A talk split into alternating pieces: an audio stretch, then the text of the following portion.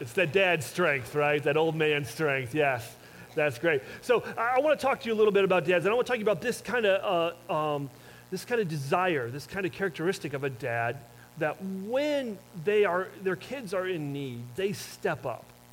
They kind of enter into this idea. And there's a great, great story in Scripture where Jesus interacts with a certain dad, and I think it has so much to say about it. So let's, let's read a little bit of this story. It's in Mark chapter 5. It's one of my favorite stories, if not my favorite story in all of Scripture. And it's, uh, it's a story about Jairus. And this is what it says it says, Mark chapter 5, verse 21. When Jesus had crossed over by boat to the other side of the lake, meaning he had crossed over one time to the, to, which would be the east side of the, of the Sea of Galilee, and then now he's crossed back over into Galilee, into Capernaum probably, and a large crowd gathered him while he was by the lake.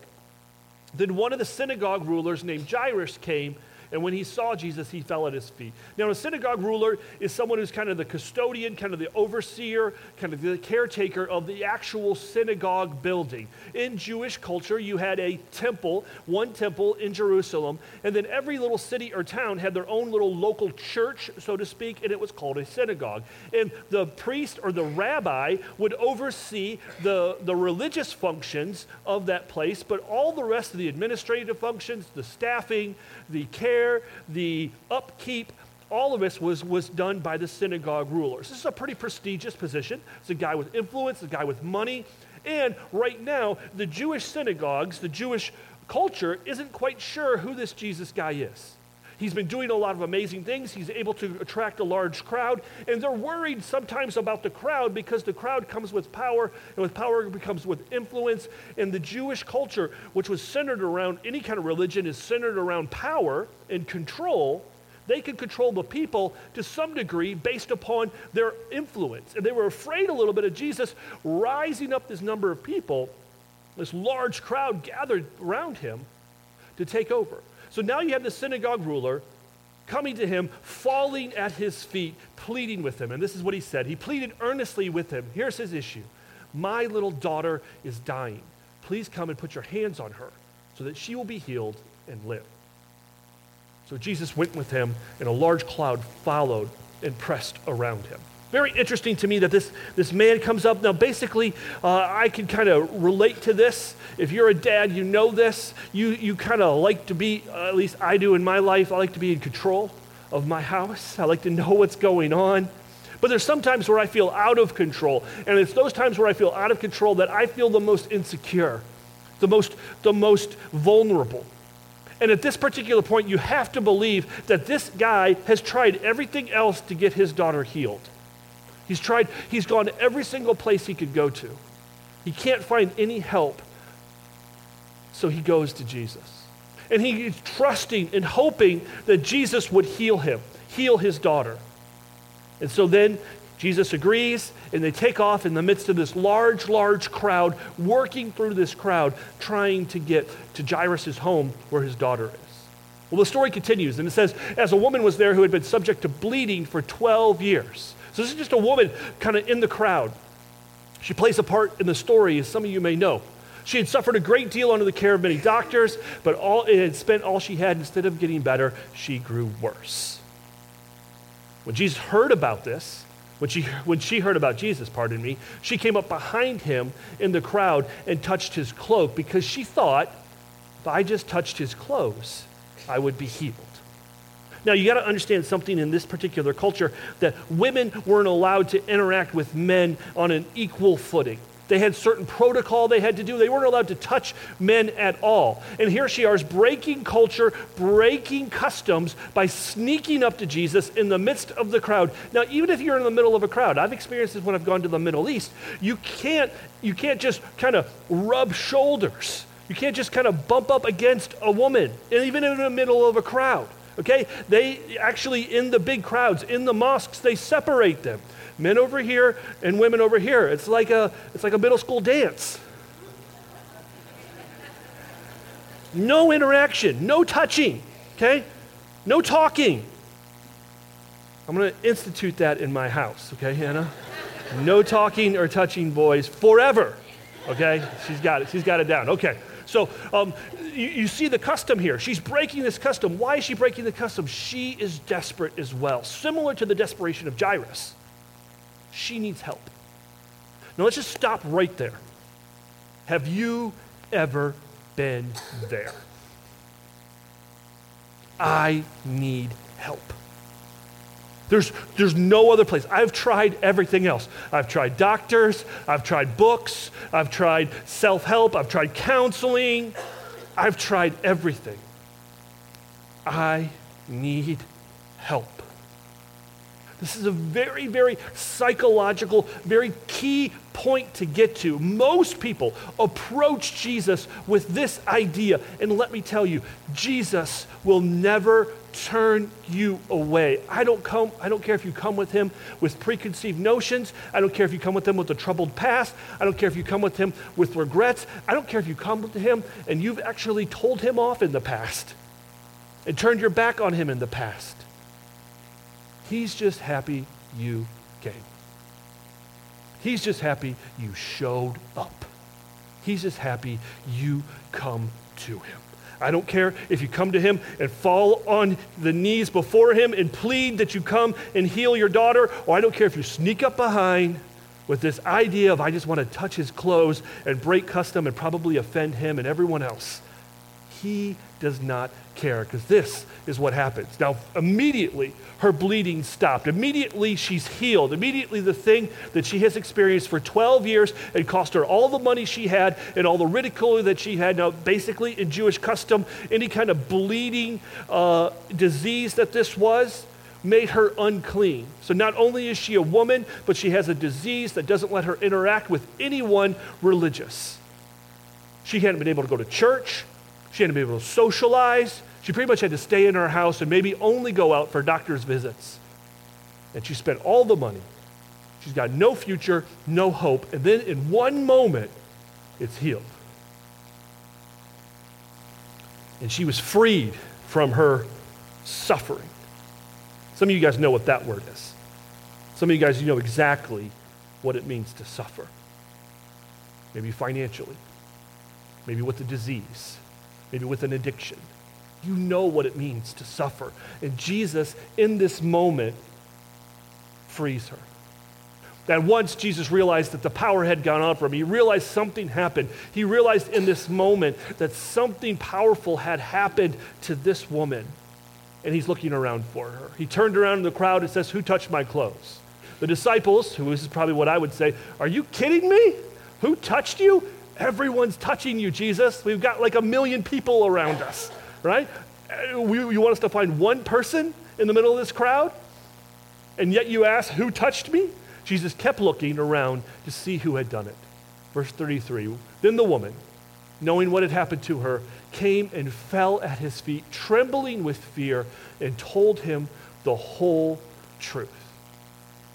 Now, this is amazing. She's the one that comes forward. She's the one that realizes, oh no, even though I'm freed from my suffering, uh, she approaches Jesus probably expecting to be beaten, probably expecting to be ridiculed and ostracized. Because here she are, sneakingly snuck up to this man just to find relief for herself. She falls on him, and I love what Mark says, and told her, told him the whole truth. Now, let me tell you, I, uh, I have the gift gab. I use 100 words when two will do. I know what it's like to verbally vomit on people. And this is what she's doing. She falls down there. Oh, Jesus, I'm so sorry. I'm just thought if I could touch in the clothes, I could really be healed. I've been 12 years. I've done all my money. I don't have any money. They don't let me come. The, the synagogue and the rulers, they don't want me there, and I don't what to do. So I thought if I touch your clothes, I could be healed. And that's what I did. I, I don't want you to hurt me, but I was there. Can you help me? I'm happy. I'm scared. I'm free. I don't know. Can you help me, Jesus? Thank you. Jesus' response to her is beautiful. And not just in the point that he doesn't hit her, that's a good thing, but he empowers her. He says this Daughter, your faith has healed you. Go in peace and be freed from your suffering. Now, you compare this particular word to the other times that Jesus has uh, responded to someone who has faced healing. And he tells them different things. It's strange. Jesus makes you do weird things after you experience him. But he doesn't even reference any of this. He doesn't say, Yes, dear daughter, the power of God has touched you. Please run to the synagogue and give thanks and praise God. Please turn from your wicked ways. He doesn't say any of that. In fact, he didn't even reference God at all. He puts it all on her. Hey, your faith, your passion, your desire, your desperation brought you this healing. Wow. A lot of times in church, a lot of times when it comes to Jesus, we think, hey, come to us, fix yourself, get yourself ready, get yourself um, nice and cleaned up, and then Jesus will accept you, and you might find that healing. Jesus doesn't say any of that. He says it was all because of you. Now, when's the last time you think this lady's heard that? When's the last time you think that she felt that level of empowerment, gratitude? I think she picked her head up. I don't know. It's probably a total break of culture, but I bet you she uh, at least looked at him and said, Thank you. Maybe she wanted to hug him. In our culture, they'd be hugging. This is an amazing, amazing miracle. And let me tell you, some of you should just stop right now and listen. That God wants you, that He loves you, that He welcomes you, that it doesn't matter about your past, it doesn't matter about your intentions, it doesn't matter what you bring with you. He wants you. He created you, you belong with Him. And whatever else you try outside of that is always going to leave you thirsty and hungry for something more. But He wants you. That's a great sermon right there.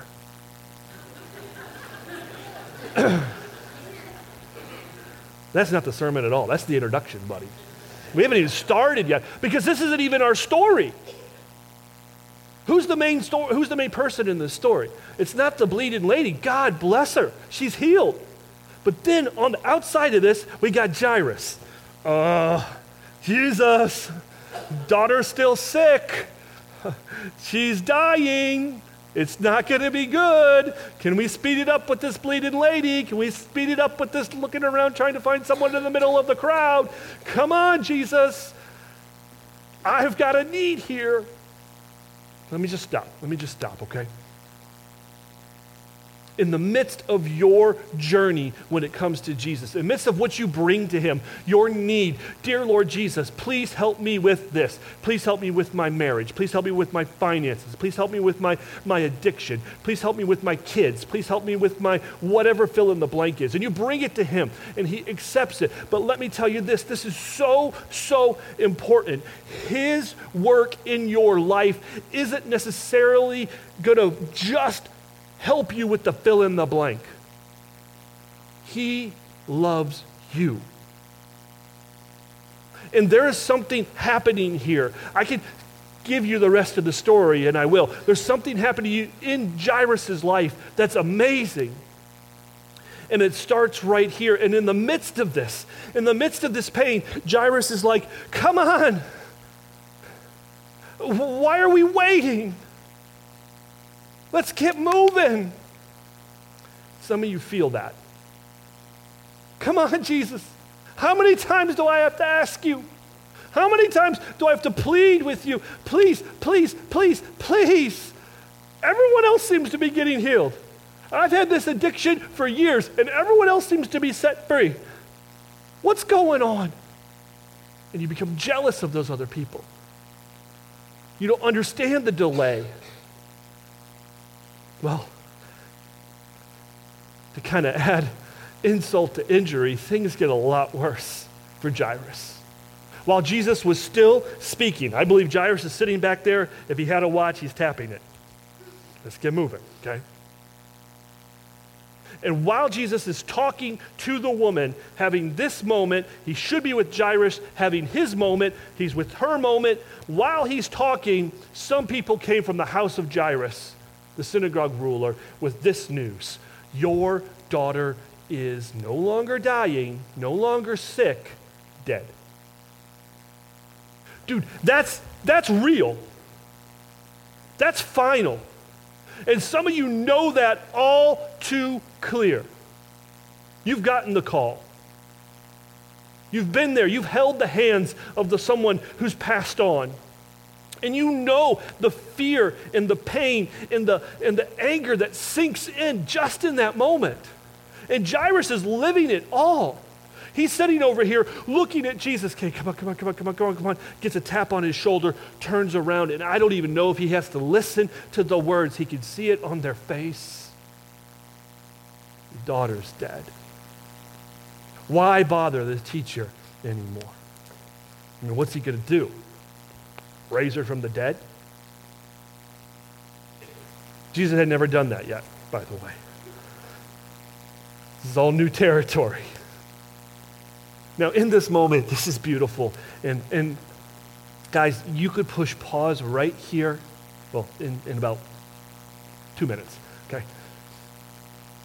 And that, that would be enough for you. Because this line that Jesus says is so powerful. Because I believe he takes Jairus in this moment, knowing that Jairus' emotions are, are, are about to derail. The train is going, it's about to fall off the trails. He doesn't know what's going to happen. I mean, this is, this is serious, all right? This is DEFCON 4. It's gone, it's about to go ballistic. And I believe he looks right at Jairus and says, Stay with me, buddy. Come on, come on, stay with me. Stay with me. Oh, stay with you. She's dead. Stupid bleeding lady. Stupid sickness. Stupid Jesus. What are you going to do now? I missed my time. Jesus, come on, come on, come on, come on, come on. Stay with me. And it's almost too simple to buy into. Almost seems like a lie. Don't be afraid. Just believe. Don't be afraid. Just believe. Guys, guys, this is, this is the key when it comes to walking with Jesus. As soon as things get rocky, and sometimes they get terribly rocky, we freak out. We get scared. And there's two natural results to fear fight or flight. And both of them lead you away from Jesus. One makes you hard, the other makes you absent. Both of those things are not what Jesus wants for your life. It's not what you were created to be. But the only way to battle that is to choose faith over fear in that moment to say, I'm going to trust in who I know this Jesus is, who I trust he could be for my life. Even though my world is falling apart, I got to believe. And I can't give in to fear. I can give you a laundry list of all the physiological pain you will bring upon your life by just being afraid. Not even talking about the spiritual now he's talking about the relational. And Jesus realizes all of this is key to Jairus' life. He says, Stay with me, man. Don't be afraid, just believe. Don't be afraid, just believe. Don't be afraid, just believe. I think if it was me in Jairus' life and I've been there, I've looked Jesus in the eyes and say, Listen, I'm done. You can't do anything. You took too long. You waited. Now things have gotten a lot worse. I'm done. And I've seen him stare right back at me, not with judgment, but with love, and says, Hey, stay with me, brother. Stay with me, my son. I'm a good, good father. Don't be afraid. Just believe. Don't be afraid. Just believe. Well, the story continues, and it's, it's an amazing story. He did not let anyone follow him except Peter, James, and John, and the brother of James.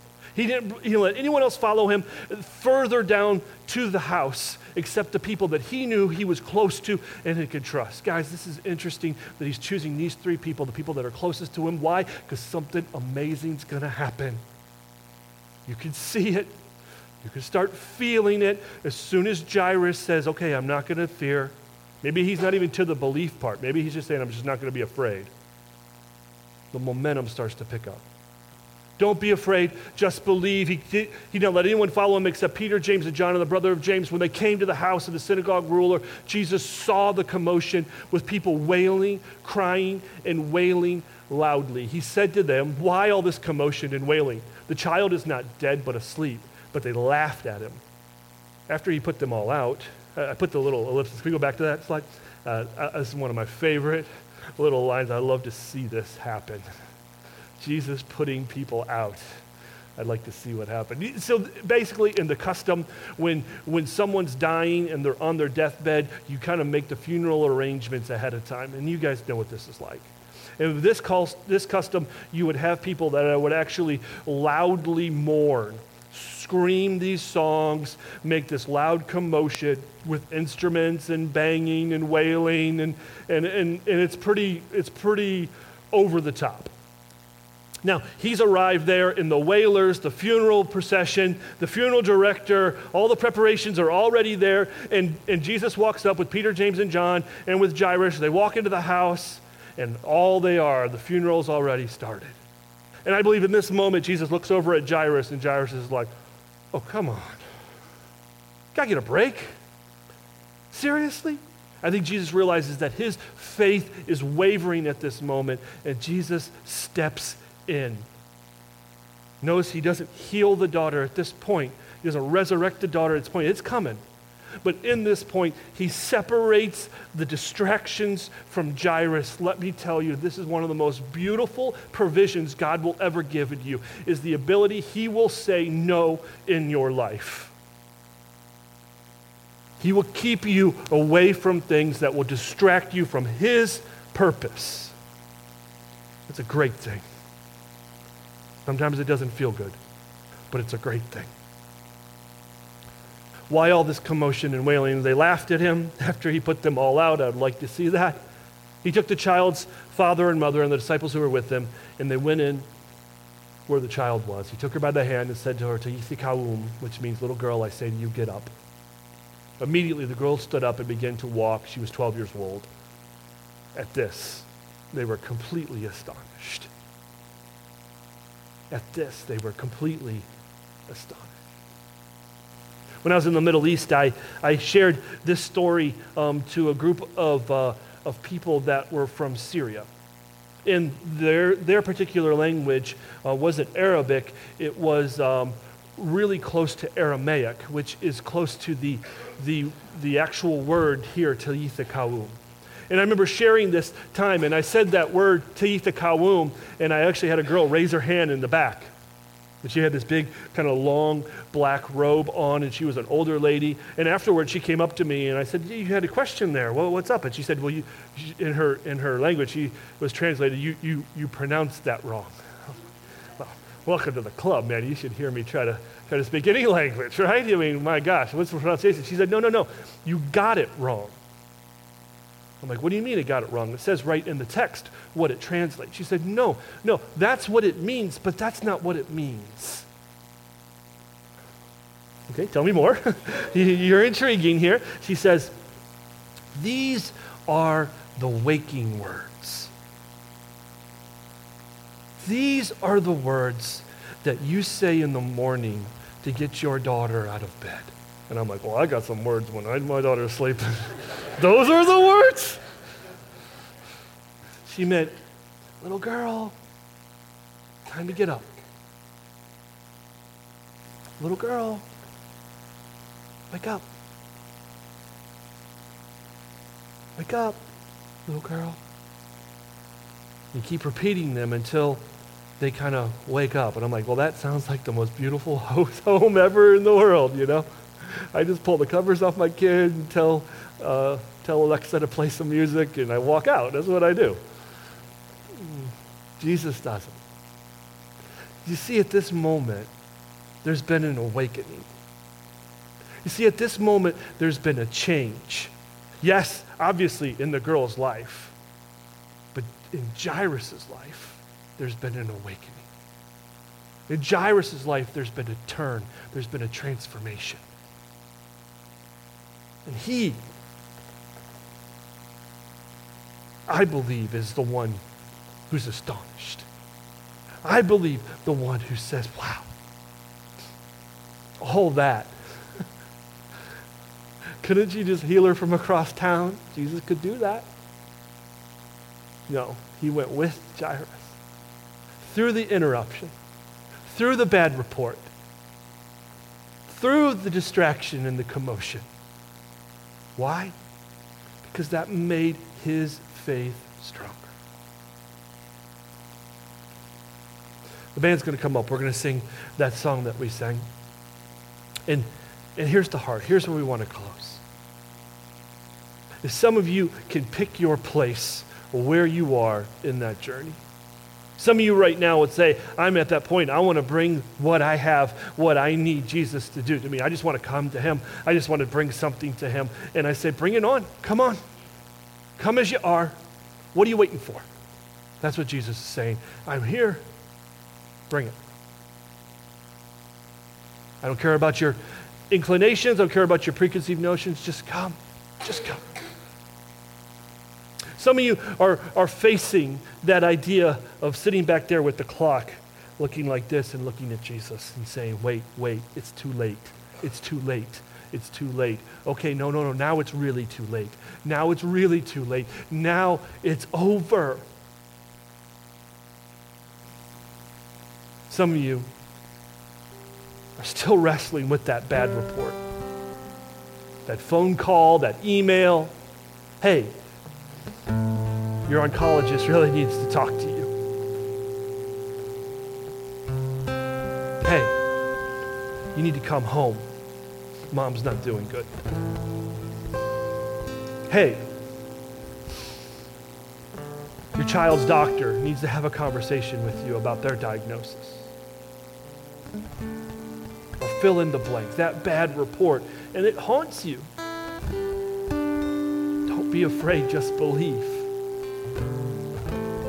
Some of you are, are not sure what the, how to make sense of all the commotion and the distraction. You don't know what's going on, and all you hear is, is the community around you telling you something, or, or society telling you something that these are what's important, and this is what you need to do, and you just don't know how to make sense of it all. Ah. Let me tell you, wherever you are, He's with you. There's another in the fire. There's another walking through this storm with you. There's another that's right there beside you. Jesus never left Jairus' side, speaking into his life, encouraging him, sometimes stepping in even before the miracle happened to intervene. Let me tell you, that's the interaction he wants to have with you today. So let him. Recognize that he's here. Accept his work in your life. Take that next step in faith. And if we can help you in any way, shape, or form, we would love to. If you want to pray up here, we can find people to pray with you. I would be honored to pray with you. If you want to pull me aside, you want to shoot me an email or text, or if we can do anything for you in your journey, we would be honored to communicate that there's another in the fire, that He is with you. Your charge is don't be afraid, just believe. Let's stand and sing.